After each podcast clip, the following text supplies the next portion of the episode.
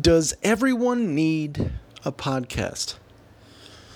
Something I've been thinking about a little bit lately. Seems like so many podcasts have been popping up over the last few years, and I'm taking advantage of that by listening to so many different podcasts about stuff that I don't think I would have thought that I would have subscribed to so many years ago.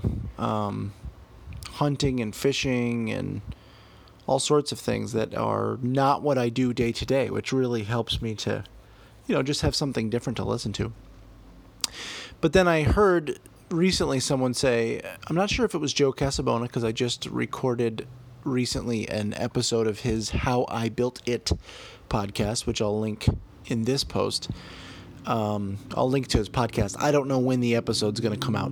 Um, I think he stacks them uh, in a way that it may be a little bit, but um, I believe he said, you know, everybody should have a podcast, and it also reminds me of the saying, you know, everyone should have a blog, and I think that we should say it differently.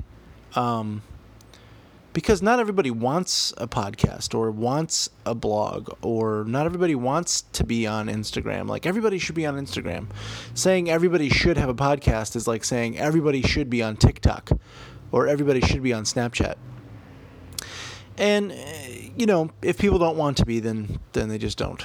Or you know, if their audience let's say they really want to be on something um, so that they can get their word out. Let's say you're a restaurant. What would you want to be on? I, I would say be on Facebook or, or Instagram because that's where people are going to look for, you know, what your specials for breakfast are or, or what, what have you. But um, yeah, so saying everybody should have a podcast, I would say we should reword that to be everyone should be able to have a podcast or everyone should be able to have a blog. Um, because then our focus is on the right thing. The focus is, is on making it as easy as possible for people that would have a podcast or a blog or a, uh, TikTok account, whatever people want. Um, it should be easy enough that you can say everyone should be able and inexpensive enough. When I first started blogging, um, I think I paid over $70 a year for my first domain name. Is that possible? Nowadays, I think I pay 12 or 10 or something. I'm sure you could pay less.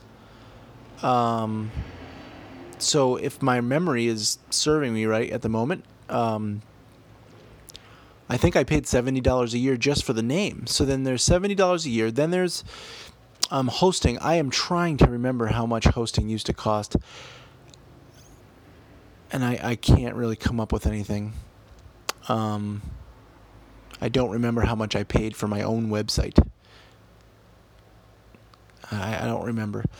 Um, but it probably wasn't more than maybe ten or twenty dollars a month or something. So, so even at twenty dollars a month, though, if you have twenty dollars a month plus seventy dollars just for your domain name, then maybe you have some other service for email or, and and that was for like, you know, a few megabytes of space back then, in the uh, '90s. So, anyway, I think you know, everyone that's listening to this surely knows that it's very inexpensive now. So both easy and inexpensive makes it so that everyone can and everyone is able to have a podcast or everyone is able or can have a blog if that's what they want to do. And I think that's the right focus. So, should everybody have a podcast? Not if they don't want.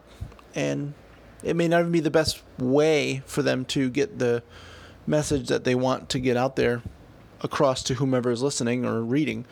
So I would say everyone should be able is a better way to focus on it.